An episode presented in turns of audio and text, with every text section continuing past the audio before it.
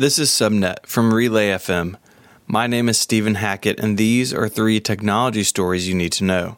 Foxconn is planning a North American headquarters in Milwaukee, 30 miles north of the upcoming display factory coming to Wisconsin.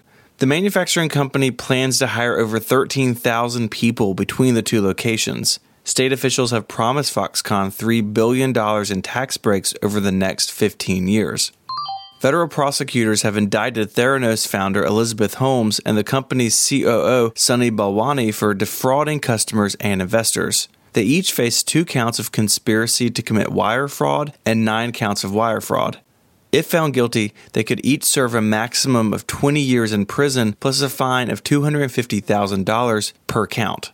This comes three months after Holmes settled civil fraud charges with the Securities and Exchange Commission. As a part of that case, she is barred from being an officer or director in any public company for the next decade. However, news of the indictment comes just days after rumors started circulating that Holmes is working on a new company. On Friday, Apple announced a multi year content partnership with Oprah Winfrey.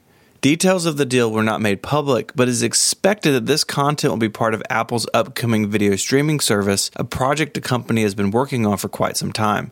Winfrey's Harpo Films will own all content produced under the Apple partnership, as is the case with her other content partnerships. For additional coverage of these stories and many more, search for Relay FM in your podcast player.